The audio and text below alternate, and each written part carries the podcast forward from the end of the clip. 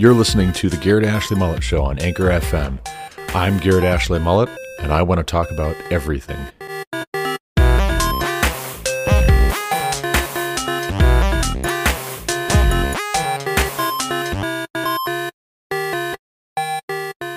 The church needs to formalize and publicize ministries of care that serve the multifaceted needs of these women. Black women who receive seminary training have an uphill battle because many churches don't have a vision for how to use their extraordinary talent. My wife and I have female friends who have seminary degrees and have found it difficult to find work because many churches lack a vision to see women beyond traditional roles. It is incumbent on leadership to reevaluate areas where women have been relegated to serve that are not based on biblical prohibitions, but rather on cultural practices that may be extensions of sexism and misogyny. Black women should be affirmed to serve in greater capacities than the traditional roles of children's ministry, choir, and hospitality. And welcome back to the Garrett Ashley Mullet Show. This is, of course, Garrett Ashley Mullet coming to you from Greeley, Colorado for episode three hundred ninety-two of this podcast. Today is Monday, sixteenth of May, two thousand twenty-two, and that was just a short clip, uh, double speed. So actually, in total, that would have been something like fifty-three seconds, I think, just a little over fifty-three seconds, almost a minute's worth of Woke Church by Doctor Eric Mason. I literally just finished the book just a few minutes ago, and we need to talk about this. We we we really need to we we need to talk about this.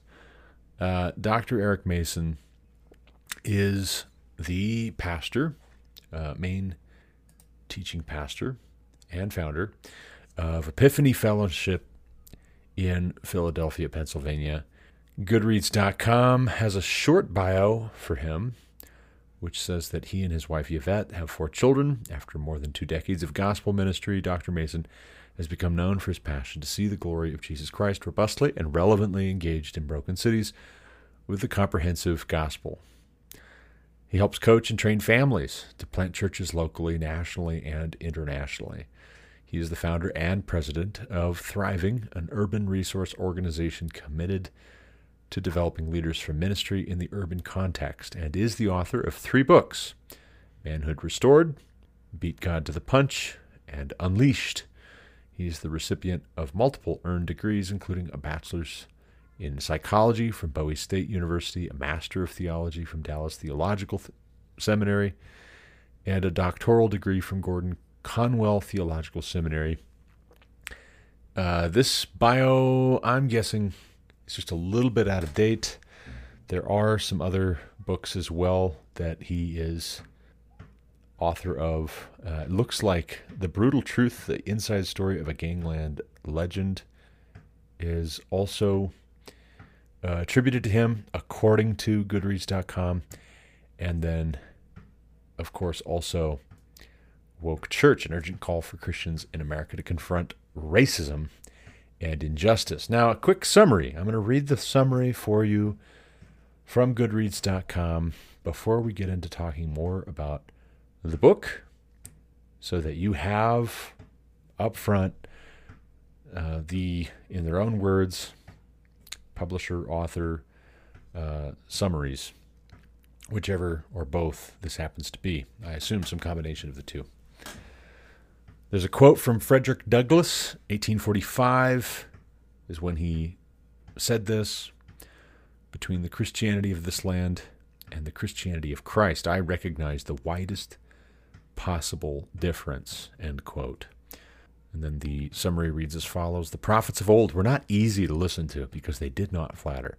They did not cajole. They spoke hard words that often chafed and unsettled their listeners. Like the Old Testament prophets and more recent prophetic voices like Frederick Douglass, Doctor Eric Mason calls the evangelical church to a much-needed reckoning.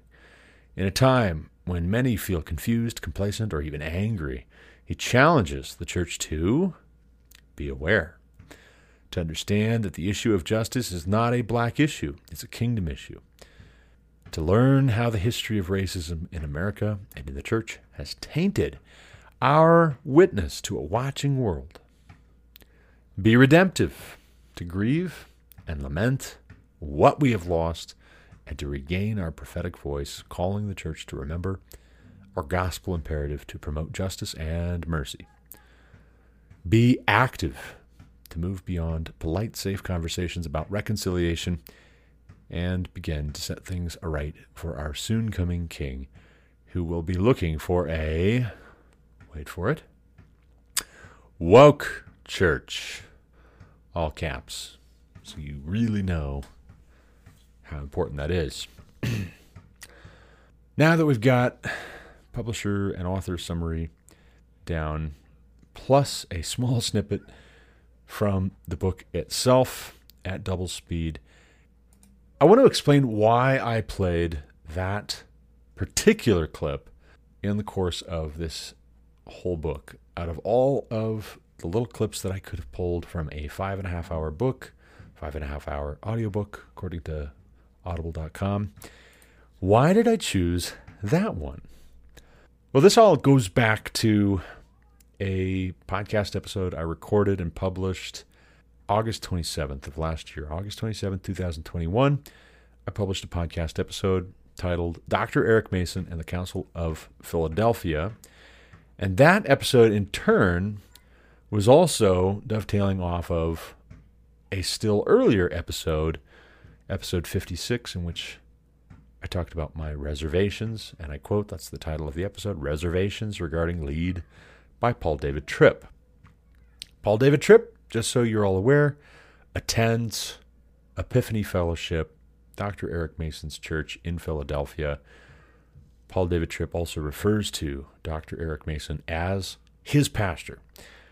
So, why did I want to learn more about Doctor Eric Mason? Why did I want to learn more about Woke Church? Well, a couple of reasons. One being that several people I respect and trust and do not misunderstand me when I say I respect and trust them as much as I respect and trust anybody. Several people I respect and trust recommended Paul David Tripp's book on leadership in the church, titled Shorthand Lead.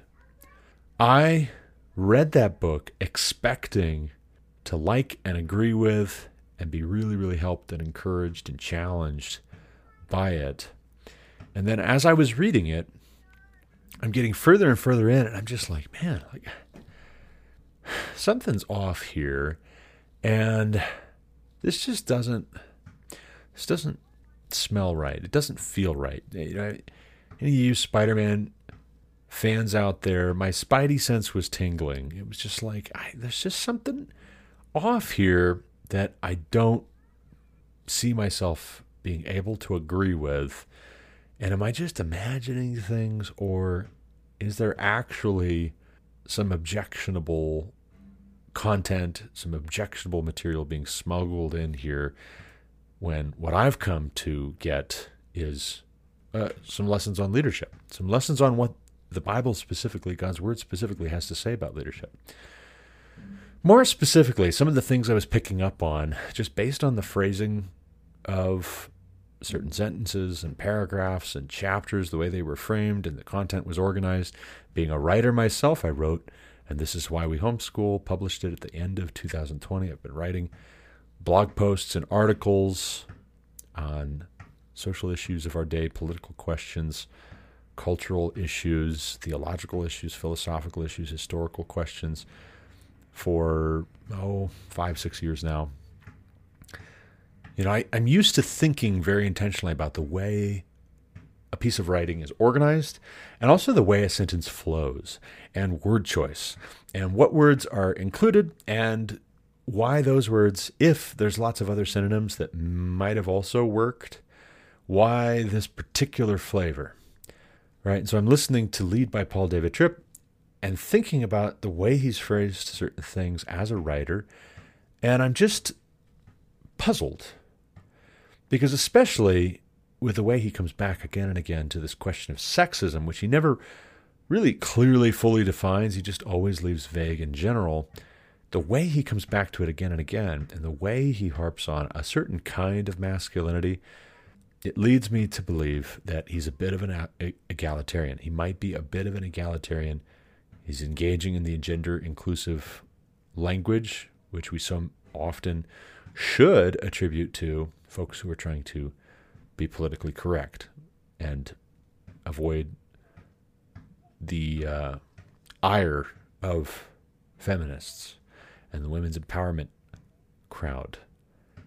But when you're talking specifically about a book on leadership and you start seeing that gender-inclusive language and you see repeated calls to weed out sexism in our own hearts and also in our, as he says it, leadership communities, when you see that cropping up again and again, and then you also see gender-inclusive language being used to basically equate male leadership and female leadership in the church as if it's just a left foot, right foot thing. Men and women, both equal opportunity, should be leaders in the church without distinction.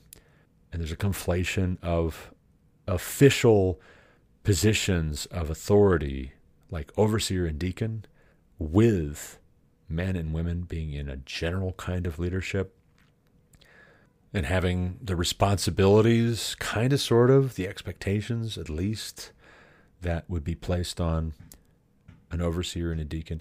And when you start to see that, and you also understand American church history as of the past century, especially where it relates to the splitting of major denominations, one after another after another, over first the ordination of women. That was a big question in the first half of the twentieth century. And then later, subsequently, and also consequently, not inadvertently, what to do with L G B T Q persons in congregations and in communities. When you know that history, and then you come to a book about leadership, specifically church leadership, specifically what the Bible says about leadership in the church, you should pay attention. You should be diligent. You should not, and this is a very, very weak argument, if this is the best the folks I've had so much respect for can offer, you should not just assume that because somebody you respect and trust has recommended a book, everything in it is good and godly and above board and safe and appropriate and faithful. You shouldn't do that. You should not do that. What is it that the Apostle Paul says at one point? He says, even if I or an angel come to you with a different gospel than the one that was first delivered to you, don't believe it. So Paul can conceive of the possibility of Satan trying to use him to preach a false gospel to the people who have already heard and believed and been saved and are being saved by the one and only true gospel. So if Paul can conceive of that and can give a warning to his audience, hey, you know what, even if it's me, even if it seems like it's written in my own hand, a letter is sent to you and it says, ah, this is from the Apostle Paul, hey guys, but it's preaching a different gospel, don't believe it. Which is also to say, refer back to the Bereans in the book of Acts, who are praised. They are not derided. They are not called divisive. They are not called disrespectful or dishonorable, or any other untoward thing. They are said to be, and I quote, of a more noble sort than the Jews at Thessalonica, because, because what? Because they uncritically accepted everything that Paul was telling them, because Paul could fall back on all of his bona fides and his degrees and where all he'd gotten a degree from, and what degrees he had, and how many years he'd been serving in ministry, because really, truly, all of that is beside the point. You don't make it on your own merit. Only royalty inherits the kingdom, and that's a system good intentions can't help. You don't make it on your own merit. Only royalty inherits the kingdom, to quote John Rubin. So, with respect to Doctor Eric Mason, for however many years he's been a minister, for however many degrees he has, for how advanced his degrees are, for where he's gotten his degrees from, for who all he's able to name drop as friends, for the fact that Paul David Tripp refers to him as his pastor, with all due respect, and I mean no disrespect, I actually take what he's got written here, or his publisher has written here, for the summary of Woke Church The prophets of old were not easy to listen to because they did not flatter. Well, okay. We want to do some reconciliation work. We want to do some healing. We want to know that we are treating one another with full respect. How about I not pander to you just because you're a black minister? Can we start with that? Is that okay? If it's okay for you to have some hard words and hard truths for the evangelical church in America, is it also equally okay if I read your book and there's a whole lot that I agree with, especially where you're quoting the scriptures directly? Like, obviously, I agree with the scriptures you're quoting. Am I always so sure, however, about the way you're applying those scriptures, particularly with regards to multi-generational guilt, particularly with regards to systemic oppression or systemic racism? No, no, I'm not so sure. And if it can be fair game for you to write a book, which at least implies that the American church today, particularly the white church, needs to be called to repentance. If you can say that writ large with regards to systemic injustice, so-called, and if you can say, we need to regard one another as brothers, well then, listen up, brother. Like, we should be able to have an even-handed conversation where I don't have to pull my punches when I tell you, I think you're part of the problem in what you're prescribing here. And I, that isn't to say that it's intentional. It's not to say that you're you want to be part of the problem. Actually, like that's that's one of the things that I'm I'm struck by as I'm reading this. As I'm reading Woke Church today, and I'm listening to it, and I'm thinking about it, and I was reading it and listening to it yesterday too, is I'm struck by the fact that I disagree strongly with a number of the things that you're suggesting. Like, I object to some of the things that you're suggesting, not about the historical reality, say, pre-Civil Rights Movement, or certainly prior to the Civil War and the Emancipation Proclamation, or between those two events, or between the founding of this country and those two events. It's not to say that I wholly object to your characterization of the country that we both hail from, we are both citizens of, we both call home. From a historical standpoint, concerning those periods, where I disagree is you jumping from talking about those periods to the present and then saying, almost in effect, little to nothing has changed. Little to nothing meaningful has changed. Uh, I'm concerned by that. I'm, I'm very concerned by that. I'm also just a bit confused on some of how you're arguing here. Because on the one hand, you're saying that it's kind of untoward that we don't have leadership in these churches that looks like America. You're kind of kind of saying that. But then you turn around and then you're objecting to what you call tokenism. Well, tokenism, as you describe it, is when some enterprising young black man or black woman is put forward for a position of leadership in a church, for instance, or a ministry organization, for instance, or a Christian college, for instance. They're put forward as a leader. No, no, no, no. No, we don't, we don't like that. No, you're, you're just trying to gloss over the fact of your racist past, your institution's racist past. No, I don't like that. No, it's just tokenism. Well, okay. Well, let's not have any leaders who are black then, because you're just going to call that tokenism. Well, wait, wait, wait, wait, wait. You know, why don't you have more black leaders? Right? So, so what it ends up being is it becomes a moving target. You see, like you, you just end up like whatever it is that the white American church is going to do, you're going to call them to repent of it. And so it, it kind of reminds me of those scenes in some of the old-timey Westerns where there's a certain dangerous cowboy who nobody messes with if they value their life. And just for anyhow, this one guy who's a bit skittish becomes the target of a bit of tormenting and cruelty one day. And before you know it, the dangerous cowboy is shooting at his feet just to make him dance. No, he's, he's not. No, he's not trying to shoot him. No, no, no, no, no, no. He just wants to see him dance. See? Dance. That's a bit how this feels. You know, what does success look like? And what does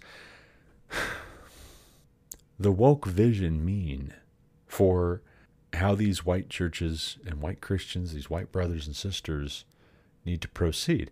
You know, there's a anecdote included in this book, Woke Church, of Matt Chandler, who's another high-profile household name in evangelical Christian circles, lots of popular books.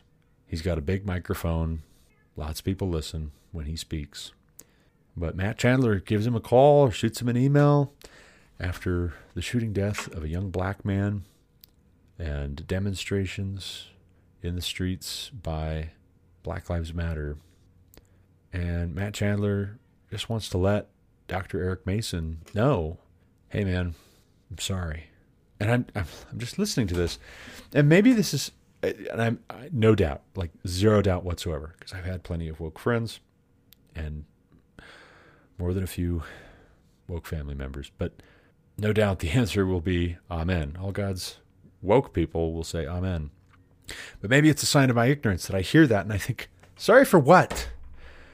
Like, does that work in reverse too? Does it? Like, does it? Of course it doesn't. I'm sorry. No, Matt Chandler.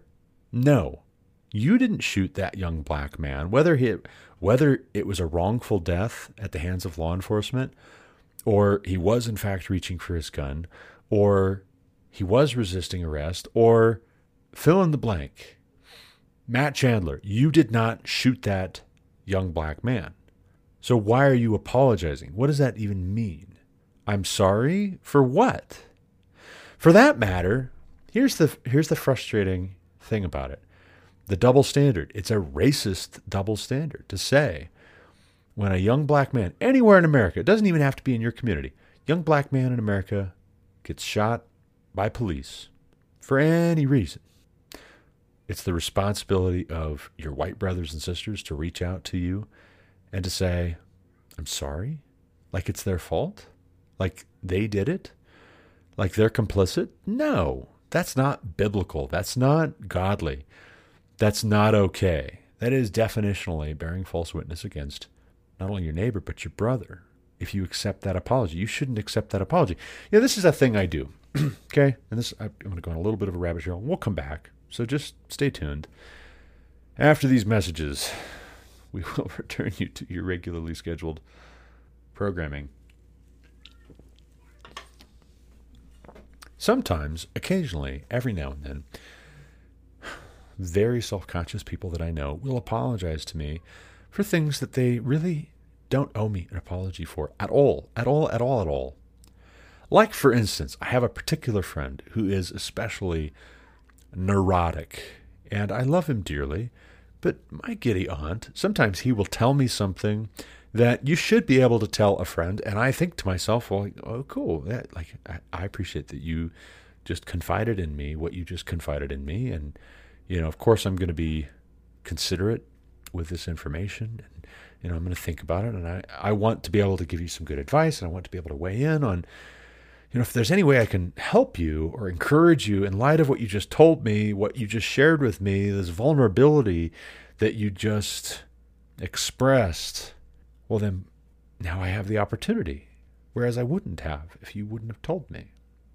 And this friend of mine, who, again, I love dearly, but sometimes I just want to shake him, he will apologize to me.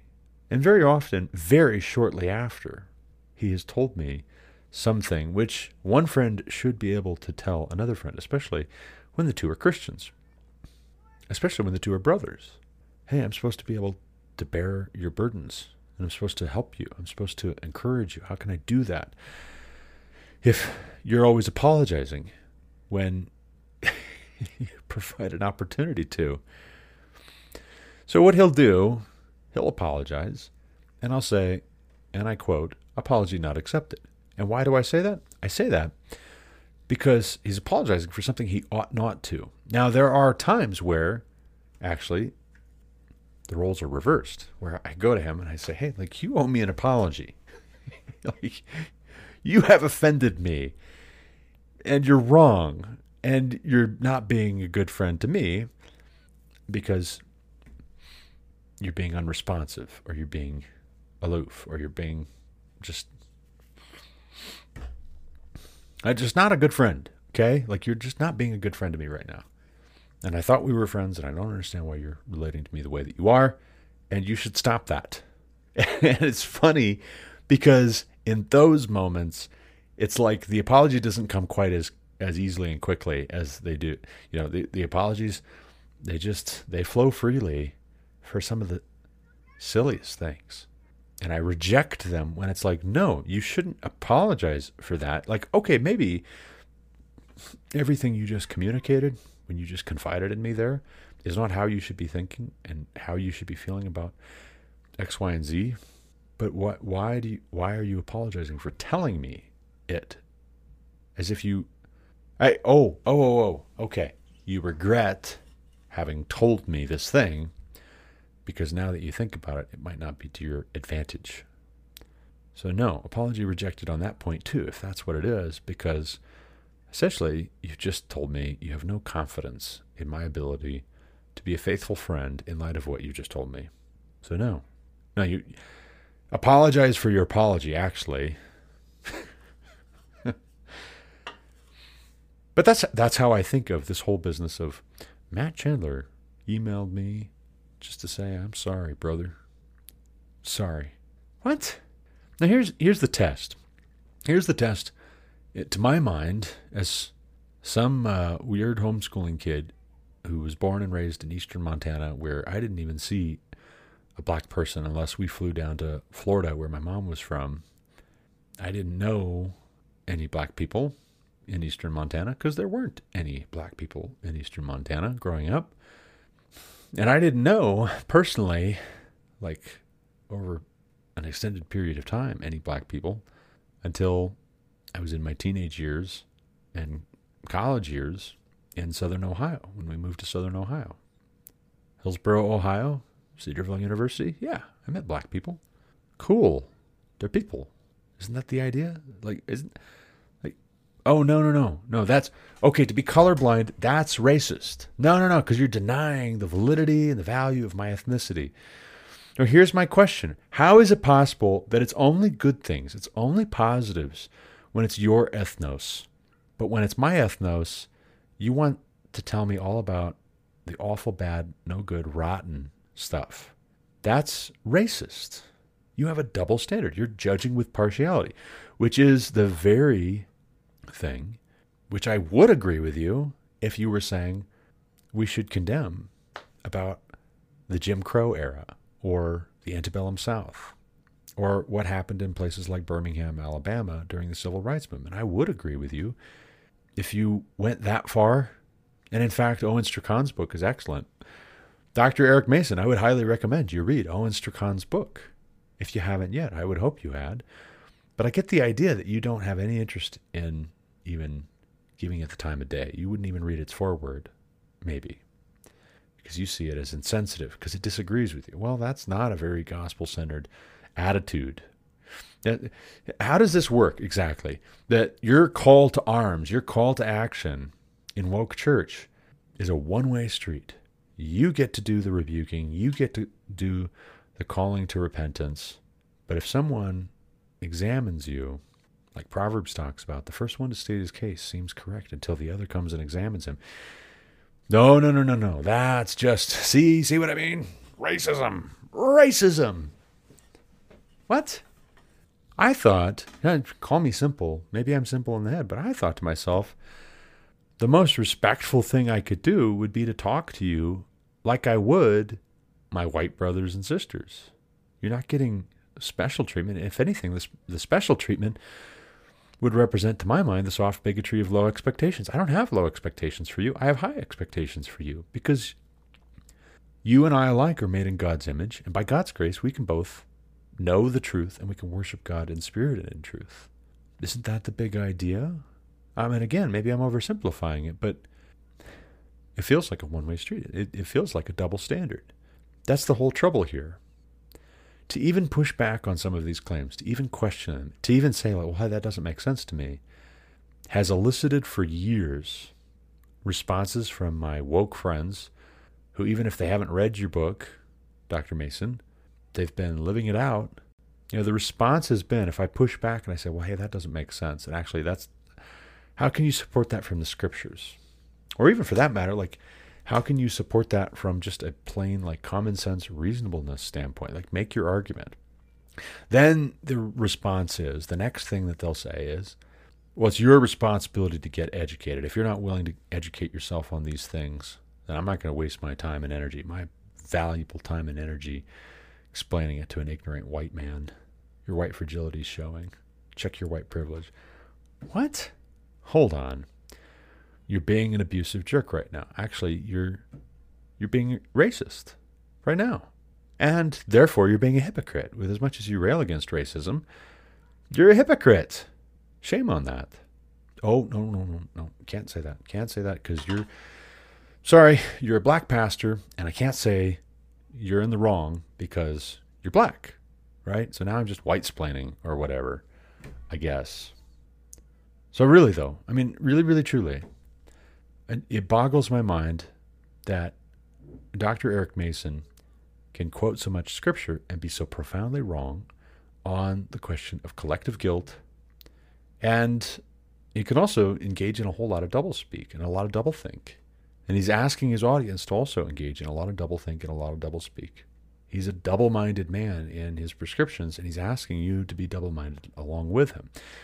So put this on on for size. Like, how is it possible that so much of what his church and his ministries have been engaged in is focused on trying to change a lot of the practical needs and the dynamics in the black community? And yet, when white brothers and sisters say, hey, you know what? Actually, I think a lot of the reason for the disproportionate statistics when it comes to black-on-black violence, for instance, you know, talk about law enforcement shooting unarmed black men, or, as often turns out to be the case, actually armed black men who are reaching for a weapon, or at least law enforcement have a reasonable... That was Philando Castile. He's reaching for something, and the law enforcement officer panicked because he was telling him, like, stop, stop, stop, stop, stop. I, as a young white man in that situation, I would have stopped absolutely every bone in my body until I am one hundred percent, like one hundred ten percent sure that the law enforcement officer is assured of his safety. It does not matter if I'm reaching for my photo I D, my wallet. I am not going to take a chance with my life. So to my mind, it's like, okay, the fact that he's a black man is a side issue. I, as a white man, wouldn't do that. Oh, but no, you wouldn't understand. You wouldn't understand. Young black men get stopped so much more often than young white men, et cetera, et cetera. And to that, I've come back again and again to say, well, hey, wait a second. Like, what about the dynamics in the black community, which make black communities, on average, higher crime areas? Like, it's a little bit of a chicken and egg dilemma, I grant you. But that is to say, it's a chicken and egg dilemma at a minimum. It's not as simple and straightforward and clear-cut as you're trying to imply that it is. It is not just A plus B equals C, and you know the value of A and B, and therefore I'm just ignorant if I don't know the answer to C, if I don't know the value of C. That's not fair. That is not fair. So if anything, like if, just to boil it all down, just really, really simple, if anything I could say would get through all of the noise, it would be this just simple, simple question to Doctor Eric Mason and the woke church crowd. Like, your book is literally titled Woke Church. So if you don't represent woke Christianity, I don't know who would. Like, I I must be taking crazy pills if you literally writing the book Woke Church does not make you woke. You're literally saying we need to be the woke church. I think that makes you a good representative sample. Also, too, your Paul David Tripp, friend, fellow pastor, fellow high-profile voice in the evangelical church in America, if you guys both can say things like, it's time for us to have a conversation about race in America, the question I would ask you back is, do you mean it? Because where I come from, conversations are dialogues, they're not monologues. If as soon as the other person begins to speak or to question, to examine what it is that you're saying, you get super defensive and agitated and just tune them out and walk away from the table, that's not a conversation about race in America. And you didn't mean it. What you really meant was, I want to lecture you all about race in America, and if you don't just uncritically believe everything that I'm telling you and accept and internalize everything I'm telling you, well, then you're a racist, maybe not even a Christian, or if you are a Christian, you shouldn't be in leadership, or if you are in leadership, boy howdy, you're, you're just not even a mature Christian. You don't even understand the gospel. When you say you want to have a conversation about race in America, for instance, for example, it's because it, again, though, it's not, it's not confined to race. That's an important thing we're going to get to in just a minute. But you say you want to have a conversation about race in America, that needs to actually be a dialogue. And also, too, it needs to be a two-way street. As you judge others, so shall ye be judged. In the same measure you mete it out to others, it'll also be meted out to you. Judge not lest you be judged means, okay, go for it. But judge by right judgment. Judge according to right judgment, not according to appearances. That goes for skin color. That also goes for arguments. At face value, you hear what you think you understand the argument to be, and you immediately shut down the dialogue. You say, this is a waste of my time. Well, you've made that a self-fulfilling prophecy. You have made it a waste of time by your attitude to say, I don't want to hear it. I don't want to hear it. I don't want to hear it. You want everyone else to change their mind according to your talking points. But are you willing to change your mind if it turns out that some of the things you've embraced as far as the narrative here just ain't so? I mean, they maybe were. That doesn't mean that they are. And if they were and they no longer are, if they did apply to some people, but they don't apply to these people just by virtue of their skin color, and if the loyalty test actually should be something other than just, we apologize to you every time a young black man gets shot by the police. You know, if we're talking racial reconciliation, is that a two-way street to where when a young white man is shot by the police, like, do, does it does it go both ways? If the law enforcement officer was black, do you email Matt Chandler and say, hey, brother, just want to let you know I'm really sorry? No, of course you don't. Of course you don't. And for that matter, if a young black man who's not a law enforcement officer shoots another young black man, an innocent young black man, do you black pastors email each other and say, hey, man, just want to let you know I'm really sorry? No, of course you don't. Some young black man shoots a young white man. Do you email the white pastors? All the white pastors in America and say, hey, I'm really sorry about that. That's on me. That was, that was me. That was my bad. My bad. I'm complicit. That's my fault. No. No, you do not. Because it doesn't work that way. That's not biblical. It, it fails the test of biblicality. It fails the test of reasonableness. Let your reasonableness be known to all, evident to all. This fails that test. It simply does. And if we want to regard one another as brothers, I'm all for that. I have no objections on the basis of skin color, but I do have an objection if the gospel you're preaching is mixed in with a lot of Marxist ideology. And I do have an objection if there is a racist component, a decidedly racist component to your anti-racist formula, your anti-racist prescription. I do have an objection to that, absolutely, and I and I must, in the interest of consistency. I would be a crazy person to accept all of what you're saying uncritically, and it would be a dereliction of duty. It would act, it would actually be the most paternalistic, condescending, insulting thing for me to just uncritically believe it and accept it and embrace it just because you're a black pastor and you said these things and I'm white. That would be actually the opposite of the kind of change that you're saying you want to see, which I do want to see. But I want to touch on the broader woke issue, the broader woke problem.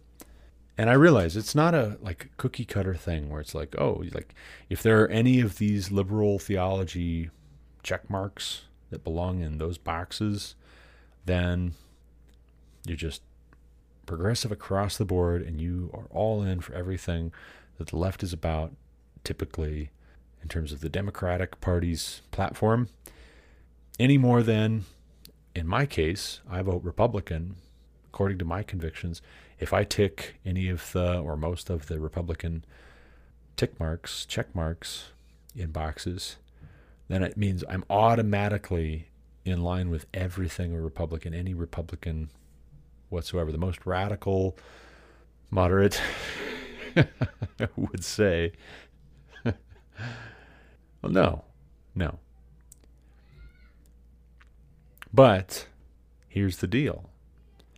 One of the big concerns that I have about a lot of the woke church business is it feels too reminiscent of reading Saul Alinsky's Rules for Radicals. It feels exactly like what he brags about in that book as doing, infiltrating, namely, specifically, the clergy and making friends with the clergy and then using the clergy to run interference with the religious conservatives when he wants to push a radical left agenda in a community. If he wants to rile up a certain half of the community to get behind him and make him their spokesperson for the radical left agenda, and Saul Alinsky was literally a Marxist, he doesn't come in guns a-blazing, just laying everything out that he's for explicitly, blatantly, because he knows that he would make a lot of enemies and he wouldn't get the support that he wants for his agenda, his larger agenda.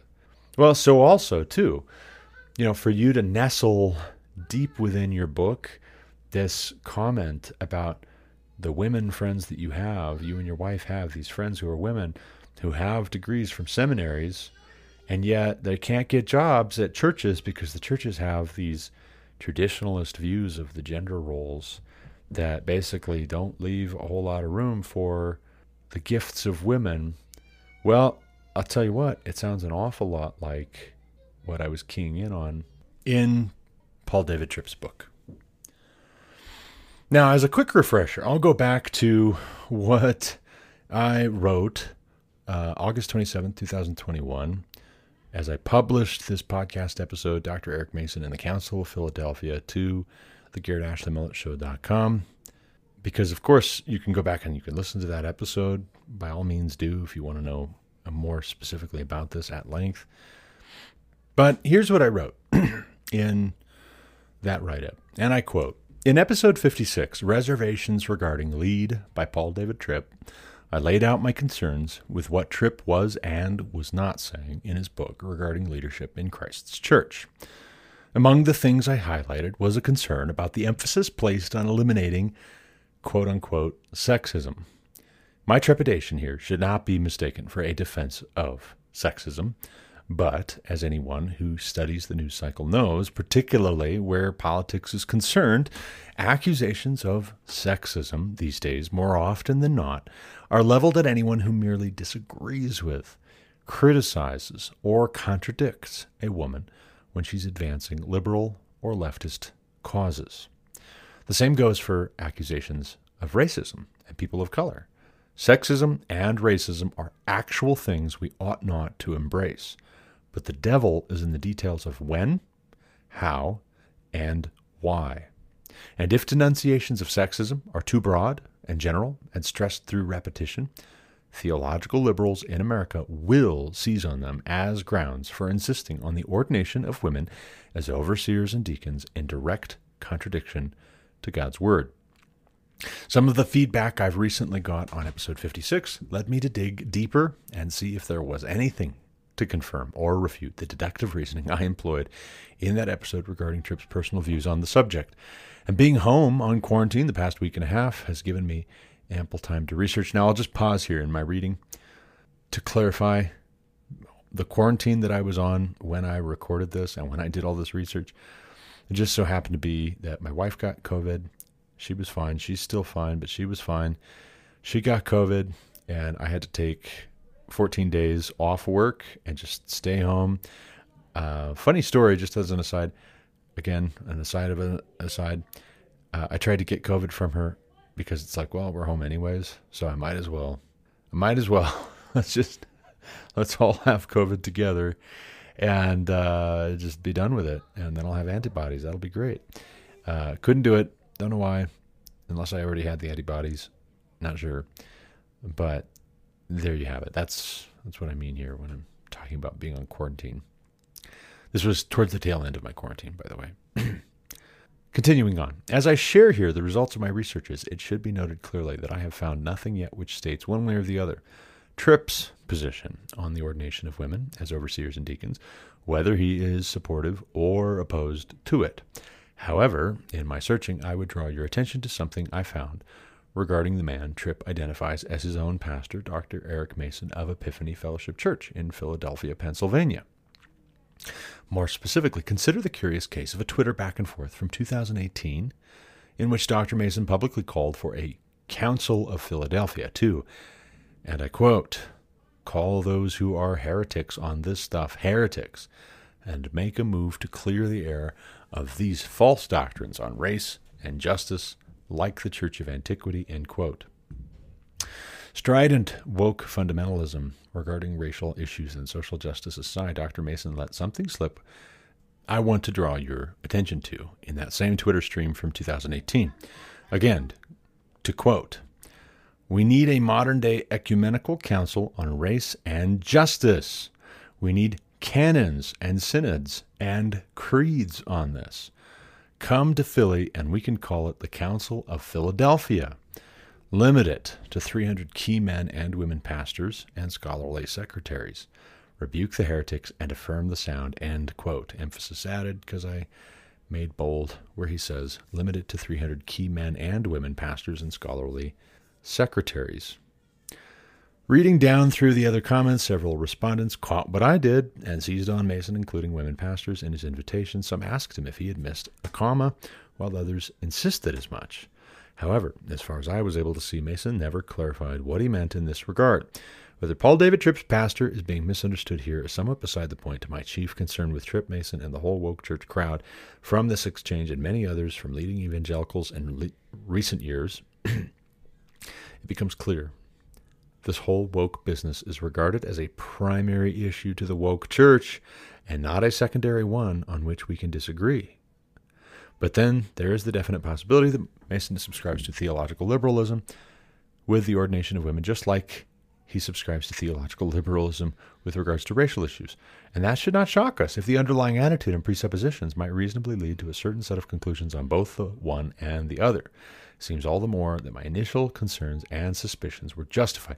So that's what I wrote, right? That's that's everything that I wrote, and I said forty-five minutes more besides in that particular episode. You can go back and listen to it if you want to. But my point in all of this is to go back to the soundbite from the top of this episode. That little clip I lifted from the audiobook version of Woke Church basically says, for one, women going to seminaries and getting degrees and then trying to get jobs in the church is a good thing, and we shouldn't exclude them. We shouldn't turn them away. We shouldn't have such a limited vision based on traditional views of gender roles that we place the cultural context of Paul's letters there ahead of what clearly is the gifting of these women. And how do we know that it's the gifting of these women? Well, we know because they have ability, they have talent, they're able to get up in front of people and speak, and they're able to teach, and they're able to share, and they are able to handle the word rightly, or are they actually? That's the big question. And this is something that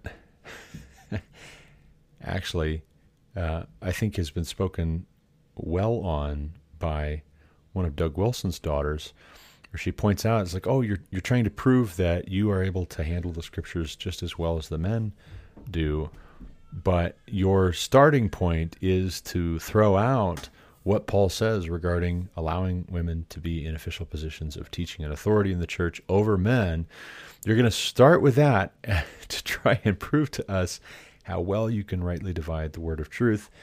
Actually, wow, uh, wait a second, hold on. you've already disqualified yourself. And now, even if you're going to talk about something completely other and different, can we trust you? Can can we trust that what you're saying next is actually good, godly, reliable, and in order, given the fact that you've started from the premise of putting God's word second to your personal ambitions? That, that's really what's at stake here. That's the big question. And by all means, you know, it, if you want to go back to the beginning of this episode and replay from the book itself what's actually in Woke Church, go for it. But I hear that, and I really, I, I, I don't know how much more clear Eric Mason could be unless he just flat out said, like, I believe that women should be ordained right alongside men. Like, he's being pretty clear about it, and that's not super shocking. That's really not super shocking. So my question would be, for those who, as I know a few, for those who say, well, yeah, but that's not in the book. What do we do with music? What do we do with music? Now, let's just say, to give a not random example, to give an actual, like, real life, practical, close to home example, let's say somebody comes to the leader of the praise and worship ministry at our church in Evans, Colorado, Summit View Community Church, and they say, hey, this latest song, this latest track coming out of Hillsong is just beautiful. It's so beautiful. And every time I hear it, I'm ushered into the presence of God, and I just get goosebumps, and I just feel so encouraged, and I feel so uplifted, and I just feel so one with God. And would you guys ever consider singing this song on a Sunday morning? It's so beautiful musically, and it's just so, like, the words are just so moving. What do you think? Here's the official position. The official position is no.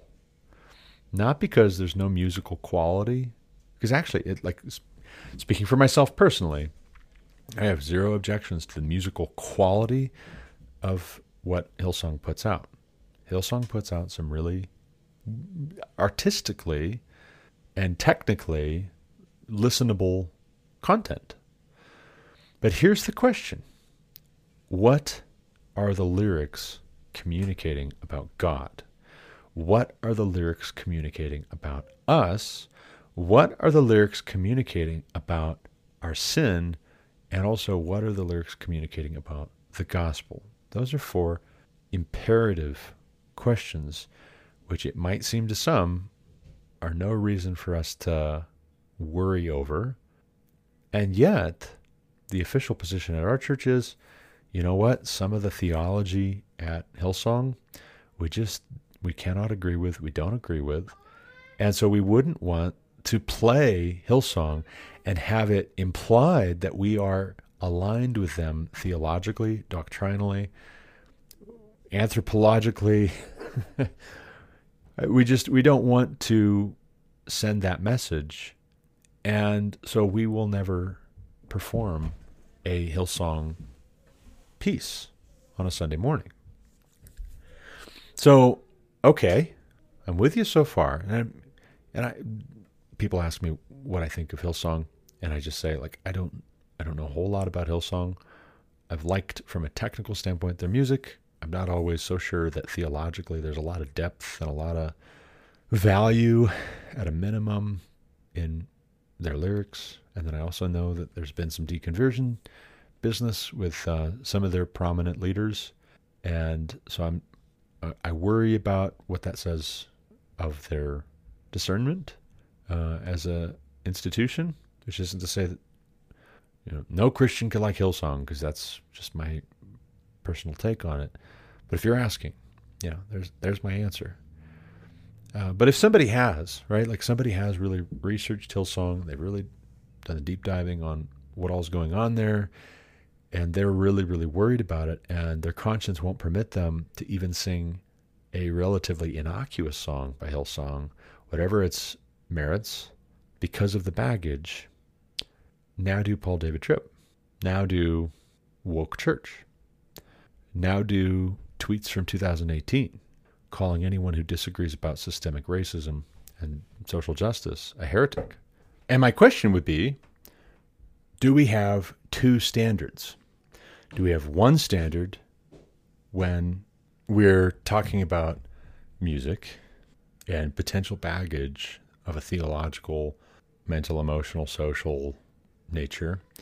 And do we have a different standard when it comes to the kinds of books that we're reading or the kinds of influencers we are putting forward as credible, trustworthy on a given subject? That would be my big question here. Also, too, I, don't, I want to actually finish out on this point, because this is, I was reminded recently, one of the big objections that I have to the treatment of the question of leadership in the church by Paul David Tripp. Uh, you know, it, it's it, it feels a little bit like an after party, right? Where, you know, the the main party, biblically speaking, is overseers and deacons. So Paul, for instance, he writes qualifications for overseers and deacons in the church, writes a list, which is pretty well like overlapping and not redundant, but emphasized through repetition and the fact that it crops up in more than one place. Uh, qualifications for overseers and deacons to his disciple Timothy and also his disciple Titus. And in both lists, among other qualities, fairly chief, not chief chief, but fairly chief in his list of qualifications are that overseers and deacons must be the husband of one wife, which is to say, among other things, most to the point, uh, polygamists need not apply, right?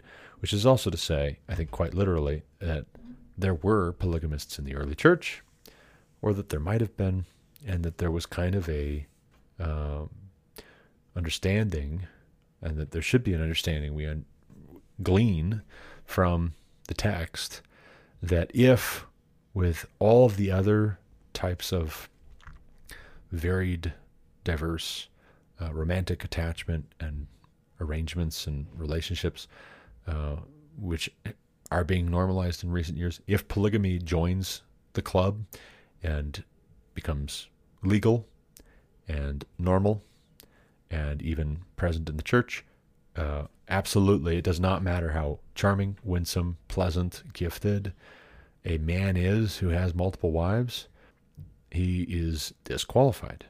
It, it you know, and, and to say otherwise, just to be just to be clear, to say otherwise is not to deny the God-given gifts of that polygamist.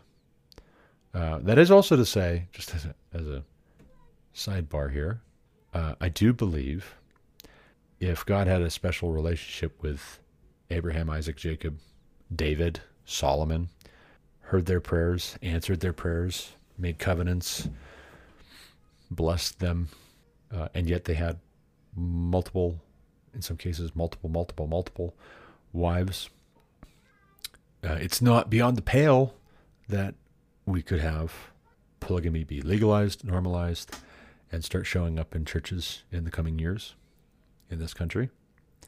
Not to say that it will. It's not a prediction. I'm just saying it's plausible. That's what a lot of uh, opponents to marriage equality argued several years ago. But it is not denying the God-given gifts of a polygamist, hypothetically speaking, to say, you are, biblically speaking, disqualified from being an overseer or a deacon. Now imagine this. Imagine this scenario. Imagine some enterprising coalition of polygamists in a future church. This would make a great sci-fi novel, by the way. Christian sci-fi. Somebody write this, please, or I'll have to. Some enterprising coalition of Christian polygamists, uh, Christian polygamist men say, hey, we feel we're being discriminated against, which is, you know, all God's people say, amen. Yes, you are, actually. And also tolerated, but yes, if you feel like you're being discriminated against, it's because you are. because God said so. God, God told us to discriminate against you. So take it up with him. But some enterprising coalition of polygamist men say, well, how about this? How, how about this? Okay, you know, fine. Let's not even talk about overseers and deacons. Let's just create a new category. It'll be a generalized category, and we'll just call it, um, oh, I don't know, leadership. Yeah, how about that? We'll just call it leadership. And to be leaders in the church, you don't have to meet the qualifications for overseers and deacons. Now, you can have some delegated authority from the actual overseers. Like, they'll delegate their work to us of, um, oh, how do I put this? Overseeing certain ministries, and especially the volunteers in those ministries. But don't call us overseers. Problem solved, right? Right? So the Greek word, Koine Greek word, according to Bible Study Tools dot com, and if you've got a better resource, and I'm playing too fast and loose with things I can't possibly uh, understand, please do, please do correct me and give me better tools. Uh, I do have some additional resources on the shelf, but this is on the internet, and so I could use my keyboard to find what I wanted. So it was easy. Um, it's just, it, it's just it, what, that is what it is. I'm not saying it's right. I'm just saying it's accurate. So here's this word that is translated as leaders, and it does get translated into the English as leaders in a few places in the English, like, for instance, in Hebrews, crops up a couple of different times. But there's this word, and I'm going to try and say it slowly so I pronounce it correctly, Heg E Om Ahi. Heg E Om Ahi. And I, I could be wrong, but I'll bet you, just based on the way it's spelled and pronounced and all that, definition of it, I'll bet you this is a kind of root word for hegemony. But Bible Tools dot org, Bible Study Tools dot com, those are the two resources that I'm using here. Hege Omahi means, first, definition, to lead. A, to go before. B, to be a leader. B one, to rule or command. B two, to have authority over. There's that word. Authority. Three, a prince of regal power, governor, viceroy, chief, leading as respects influence, controlling in council, overseers or leaders of the churches. Four, used of any kind of leader, chief, commander. Five, the leader in speech, chief, spokesman. Or the second definition, when it's used in a figurative sense, to consider, deem, account, think. So there are twenty-eight or twenty-nine, these two different resources have different counts. One says twenty-eight, one says twenty-nine. But there's between twenty-eight and twenty-nine times that this Greek word is translated into the English. The first is Matthew two six. Quote, out of thee, and this is all in K J V, so pardon me. Quote, out of thee shall come a governor that shall rule my people, end quote. Luke twenty-two twenty-six, the younger, and he that is chief, as he that doth serve, end quote. Acts seven ten, king of Egypt, and he made him. Acts fourteen twelve, because he was the chief speaker. Acts fifteen twenty-two, Barsabbas and Silas, chief men among the brethren. And by the way, that context in Acts fifteen is the Council of Jerusalem, which I just recently spoke about for our apologetics talk on denominations. These are elders and apostles meeting together to decide what to do about the Judaizers and the circumcision party and Gentiles and whether they should have to be circumcised and keep the law in order to be Christians and have fellowship with Jewish Christians, et cetera, et cetera. Barsabbas and Silas are going to be the spokespeople who are sent out from among this group. They are chief men among the brethren. They are men in authority. When you're talking elders and apostles, these are men with official offices of authority in the church.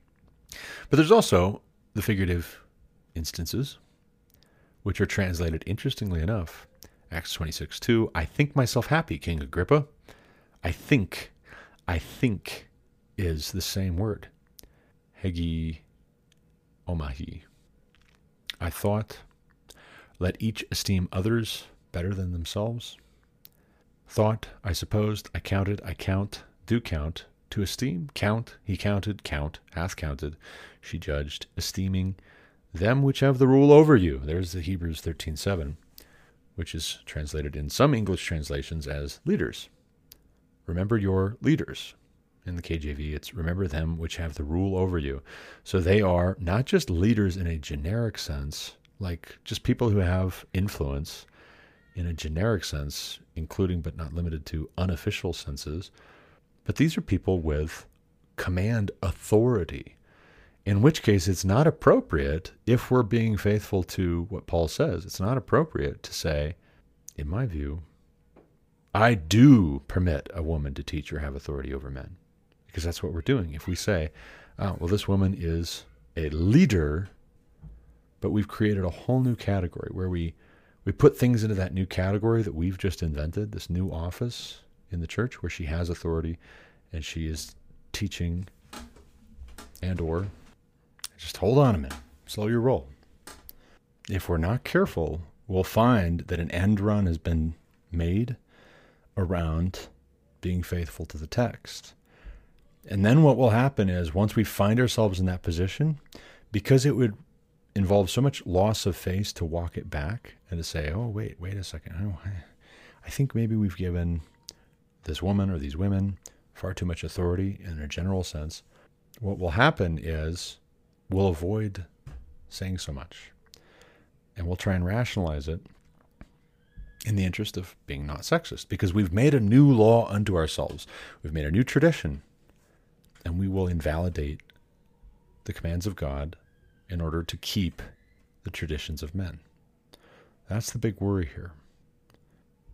Again, I would refer you back to the review I made of Owen Strachan's book, Christianity and Wokeness, in which he heavily emphasizes our need to remember where the scriptures tell us, God's word tells us, God tells us, let no one take you captive by vain human philosophy.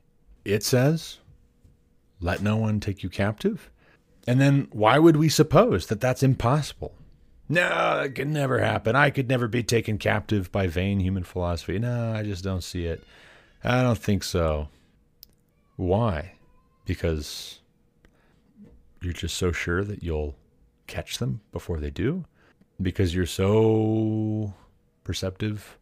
If you didn't see it, it's not there. What's the presumption? That nobody will try? Is that it?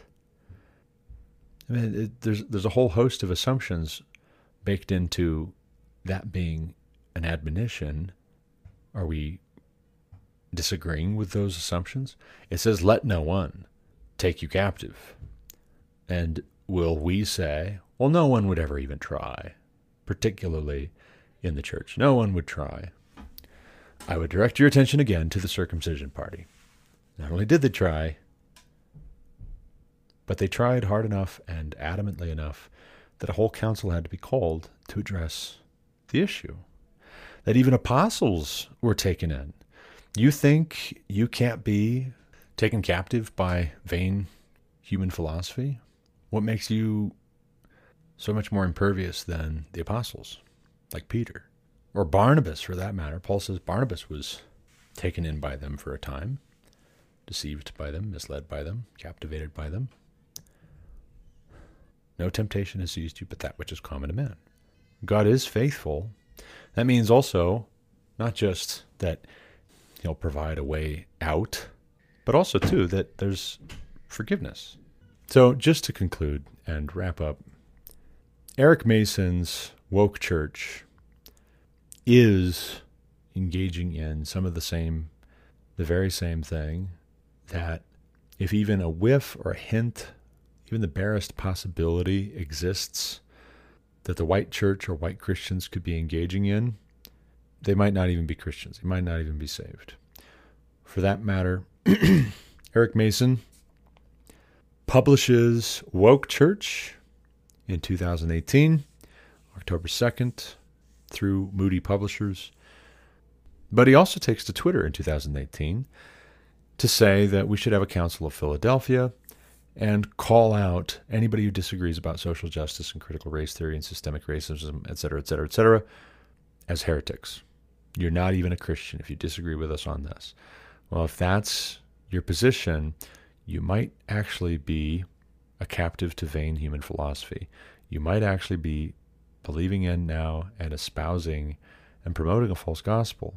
And you might be getting a pass because of the color of your skin. In fact, instead of you being discriminated against, you're being given a pass in these things because of the color of your skin. For that matter, for somebody to challenge you on these things or to question or to push back or to say, well, hey, that doesn't make sense, if they have no ability to, if they're immediately shouted down just because of the color of their skin, you are guilty of the very thing you say you're so diametrically opposed to and against. You're guilty of the very racism you say we need to purge from our churches and from our testimony, from our leadership communities, et cetera, et cetera. For that matter, too, for you to quote scripture is good and well. And I hope you are, brother. And maybe we just disagree on this, but boy, howdy, this is a really important disagreement, as you no doubt agree, but you smuggle in affirmation for women pastors, legitimating of women pastors. You've started with throwing out the authority of Scripture in favor of your own tradition, the tradition of your community. No, no, absolutely not. So all this is to say, I was not imagining it. I wasn't making it up. Wasn't imagining it. It really was here. I thought I smelled something off, and I did the research, and I dug in, and it turned out, in fact, yes, yes, there's an affirmation here for a whole host of things, which if you want to buy into, go for it, but you're leaving a theologically conservative tradition. And if you if you want to agree with these things and condone these things and accept these things and embrace these things, like you're you are picking a side to say that this is legitimate, because it's a mutually exclusive position. They're not leaving it open that, hey, we can just either affirm or deny these things and still all be brothers. No, they're saying you you reject these and you're a heretic. Not just heterodox, not just we disagree, you're a heretic. You, you're not even a Christian. They made it a primary issue. We're supposed to contend for the faith. We're supposed to be Bereans.